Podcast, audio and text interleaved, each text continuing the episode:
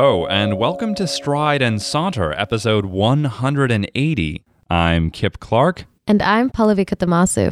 And to lead into your topic, Pallavi, it revolves around an experience and observation you had at Third Coast, an audio conference a few months ago in early November, which took place in Chicago. It was really fascinating because there were audio producers of all levels. So I could see a student at Northwestern approach a senior editor at NPR.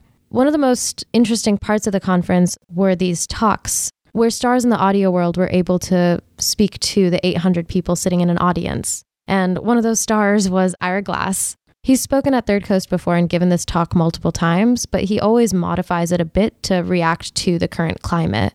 And one thing that really resonated with me was his observation that because our media experience is so highly curated, we have created these information ecosystems, his words, that tell us a different story with the same facts. And it intrigued me because as a curious person, I want to learn about all of these different ecosystems, but I feel like I'm boxed out of them. I don't know how to force myself outside of the box that has been heavily curated for me. Most of us, whether we like it or not, whether we consider ourselves well informed or not, use Facebook or Twitter as our first form of information download. And that's a really hard box to break out of. My Facebook sphere are the people that I agree with and get along with. And it's really hard for me to friend people on Facebook who aggravate me or frustrate me with views that I am so misaligned with. But I don't think that should be the case. And I think there is a way to bridge these ecosystems. And I say ecosystems because I don't think that there are just two together.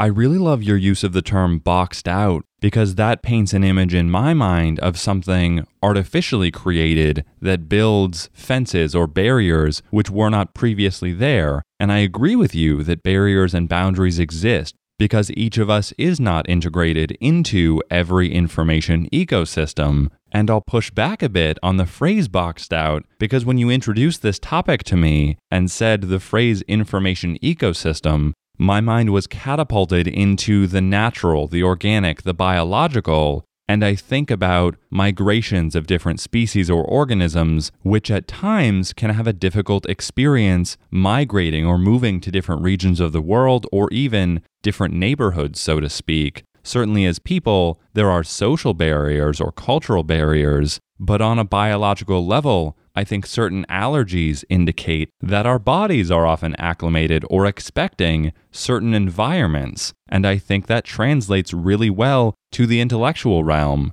where on some level I do agree with Ira's claim that there are information ecosystems and to make a point out of all of this, I think the tricky thing in my perception of this natural imagery is that to get out of information ecosystems and to overcome the barriers they present, we as humans have to fight an aspect of our nature, which I think is to seek homeostasis, seek comfort, and seek, in a metaphorical sense, a small region to inhabit rather than to be intellectually nomadic, so to speak. I really like that you embraced the word ecosystem and really thought about it as a term that can move. You're right in that the word ecosystem does not just apply to the term that Ira used, information ecosystem. And it's not a box, it's a system.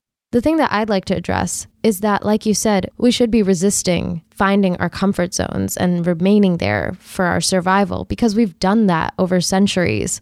Because of human curiosity, we as a people have been able to explore the most dangerous of terrains, been able to sail across waters that we really shouldn't have been able to. It's time for media makers like us to follow that nomadic curiosity where we explore the caverns and unknowns of different media ecosystems.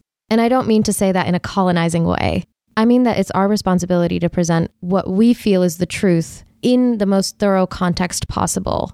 Ira referenced the New York Times podcast, The Daily, and how many listeners admit that it's their only source of information. We can't place the responsibility on listeners to diversify their media streams, even though we should teach that it should be a responsibility. We also have to place a responsibility on ourselves as the people making media to address these decentralized audiences and address the different ecosystems that exist so that we can bring them together in some form or fashion.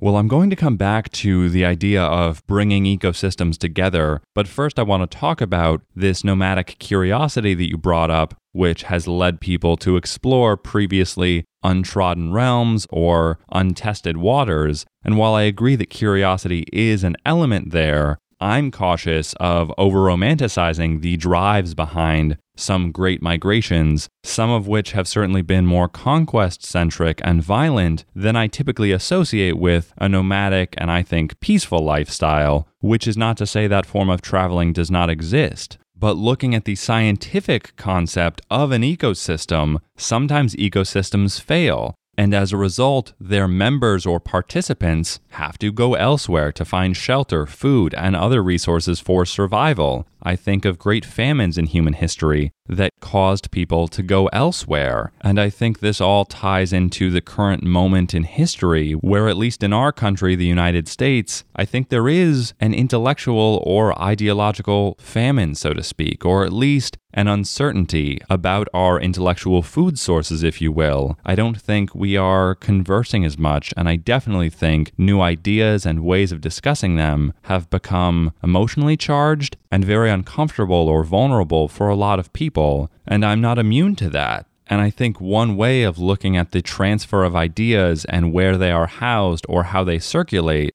is this framework of an ecosystem. And biological studies tell us that when two vastly different ecosystems or a species from one ecosystem is introduced to a vastly different one, catastrophic disruption can occur. Not only might diseases be transferred, but predators might be introduced with no opposition to them in sight. And I think that's one of the fears many of us have in encountering new ideas. Though we may not phrase it as such, perhaps we worry that when we encounter the unfamiliar, the new, or the strange in an intellectual sense, our fear is that the ideas of others will not simply integrate with ours and mate or interact, to use biological terms, but consume or prey upon and therefore obliterate the ideas we previously had. That information ecosystems in our current conception are naturally hostile to one another and cannot coexist, which is an idea I'd like to explore and I'm optimistic that we can integrate information ecosystems. And as people, being the thinking creatures we are, I think that's to our great benefit as a larger society to see how these ecosystems can mesh with one another. There's a great irony in what you're saying about us being afraid of other ideas preying upon our own preconceived notions. Especially if we're living in this ecosystem metaphor, humans have been the largest invasive species in every ecosystem. And as horrific as that sounds, it also hints at a type of resilience that we have in being able to overcome different sorts of strife, like famine, like drought, like genocide. For me, what this means is that if we as media makers are to enter an information ecosystem, then we have more responsibility than we do fear. We can harm more than we can be harmed in those situations. And listening to you, Kip, and thinking about how we as humanity historically have killed, conquered, and destroyed ecosystems of humans, of any living creature, that's a really important thing to keep in mind when we go through our own exploration. I have that same sentiment where I feel like we're at an intellectual famine. And my curiosity feels more like a need than it does a desire. And I think that's a really fine line that I'm sure many explorers have used to justify their conquest. I do believe we live in an age where information itself becomes far more accessible, including these contexts and histories in which terrible things happened. And if we want to go down this path of exploration, I think the most responsible way to do that is to understand the terrible things that have happened due to exploration. So I guess the question for me is not about whether or not we explore, it's rather how we explore. And I have a few ideas about how to do that, but I'd love to hear from you, Kip. And I'd be happy to share them. We've been talking a lot about the space between information ecosystems and how one might traverse that space. But I'm also caught on this idea, which came to me when I first heard about the topic from you, that information ecosystems exist as bodies themselves with their own internal machinery, members, and founding principles or ideas. And what concerns me when I think about information ecosystems is that I see a lot of top down behavior and not as much independent thought championed or magnified by media or narratives that I see. which is not to say, as a clarification, that free thinking isn't happening. However, I'm witnessing a lot of mob mentality within information ecosystems. For example, hashtags being started and a literal amassing of identical or parallel opinions where people agree with one another, which is not to say that that behavior is inherently wrong. And I think unity is a really beautiful thing. But if you're so frequently agreeing with what you've been told and stories that you've been given, I do think to an extent you're depriving yourself of really valuable free thought. And what really frustrates me often in conversations with other people is when I hear certain phrases repeated that I know came from a late night talk show's monologue or various interviews or something similar, which has been distributed to the masses and viewed, listened to, or consumed millions of times. Which is not to say stories shouldn't be shared, but if you're simply parroting what you heard, I don't know to what extent you are participating in the information ecosystem, which harkens back to the biological ecosystem in which there are producers of energy, plants that take in sunlight and help create nutrients for herbivores, who are then consumed by predators, who eventually die and are decomposed by smaller organisms. And a cycle of energy exists within that ecosystem where all are participating in some degree, though their skill sets, if you will, their means of production and decomposition differ from one another. But if every or the majority of participants in an information ecosystem are all performing the same task, I don't know to what extent the ecosystem can sustain itself. And I suspect that's one of the reasons we as a culture are witnessing what we are currently because it doesn't feel like our jobs are varied. There are a select few, often celebrities or household names, who are hosting shows or have certain columns that are very popular, and those individuals are producing the intellectual energy, so to speak, but it's not being processed as thoroughly as it could be, or at least on multiple tiers or levels, as occurs within an ecosystem. Again, another irony in the way that we've formed these ecosystems is we have a minority of producers and a majority of consumers. I remember in second grade when we were taught about the hierarchy of an ecosystem. There should always be more plants than herbivores and more herbivores than carnivores in order for an ecosystem to sustain itself. Because there should always be a surplus of energy being produced so that the ecosystem doesn't use all of it out and end up in famine. And I love the double meaning that producer takes in this conversation, where we're talking about media makers and we're also talking about ecosystems. And I think that allows a flexibility for the word producer. It shouldn't just be the senior producer at NPR. It shouldn't be a producer that works on a show that gets a million hits a month. I think we need to redefine what producer means with the context of ecosystem. And that goes back to my question about how we are able to explore these terrains in a responsible and respectful way. And I think one of the ways we do that is by upping our amount of producers.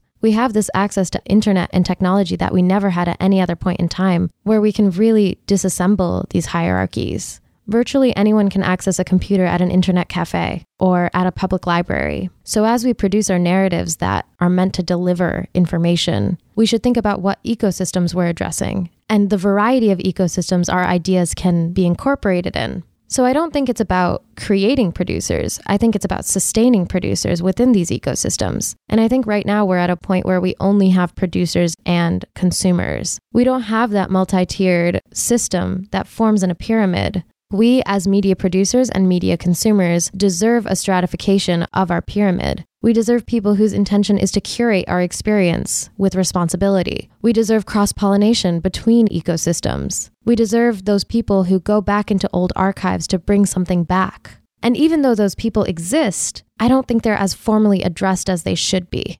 I like that assessment a lot, and I think the conception of a producer or consumer is really interesting in a human or information ecosystem context because I think many of us are producers and consumers. In one anecdotal example, various people who use Facebook will both post and comment on other people's posts. And I think in many ways, the framework for the pyramid you and I might look for does exist. There's a whole swath of options, at least on the web, for people to share, comment, produce, and even rework or remix in their own ways. I just don't know how many people are utilizing those tools. And to bring it back to Ira Glass's original intent, how many people are intellectually or philosophically reworking what it is they are observing or processing rather than simply passing it on to the next person. You also referenced a surplus of energy in the biological sense, and as it translates to this topic, I'd really love to see a surplus of ideas. For example, publications whose op ed sections or even more thoroughly produced articles are bursting with different ideas and authors, and there's an abundance of perspectives, categories, genres, and topics from which people can choose and I don't think ours is a world lacking in that kind of content. But as you say, the attention, funding, or audience for some of those vast ideas is not always as well maintained or as large as might be the more monolithic audiences that follow very specific and very powerful sources of ideas and information. And before we close this episode, what would you like the audience to consider after listening to this conversation? Upon reflection about what we just talked about, Kip, I'm realizing that the strata that we hypothesized about in this information ecosystem are not at all an extensive list. I'm sure there are many incorporations and channels that should be provided to elevate other units of this system. And I'd love to hear from you, the audience, what you think should be addressed in creating an image of this information ecosystem. I'm particularly curious because there are a multitude of frameworks for topics like this to hear if our listeners think about ideas in a different way. Maybe it's not an information ecosystem. Maybe they picture an information yard sale or an information grocery store. And I'd be really curious to hear how those metaphors would dispute or amend the conversation we've had. Additionally, information may not be the correct word to use in this context. I've considered throughout this discussion that emotions are particularly powerful when it comes to a lot of what is or is not being discussed in our society right now. And though we may feel we are in an intellectual famine or strange land, if you will, the emotions I'm observing do not seem to speak to a lack of feeling necessarily. Although, as I say that, I'm aware of many apathetic individuals and, of course, examples within our world. And I would conclude on that and ask the audience how you think emotions or apathy interact with information whether it is within an ecosystem or without. But of course, as always, we want this to be a conversation among, not simply a conversation between. We would love to bridge information ecosystems. So if you have any thoughts, opinions, or feedback, we'd love to hear from you. You can find us on Twitter or on Facebook. You can also email us via strideandsaunter at gmail.com and if you enjoyed this episode, consider subscribing to and sharing the show with others, as well as supporting us on Patreon, where in exchange for your support, you can enjoy perks like exclusive bonus episodes. And as always, we thank you very much for listening, and from thought to word and voice to ear, this is Kip Clark signing off. And this is Pallavi Kuttamasu. Think twice or more.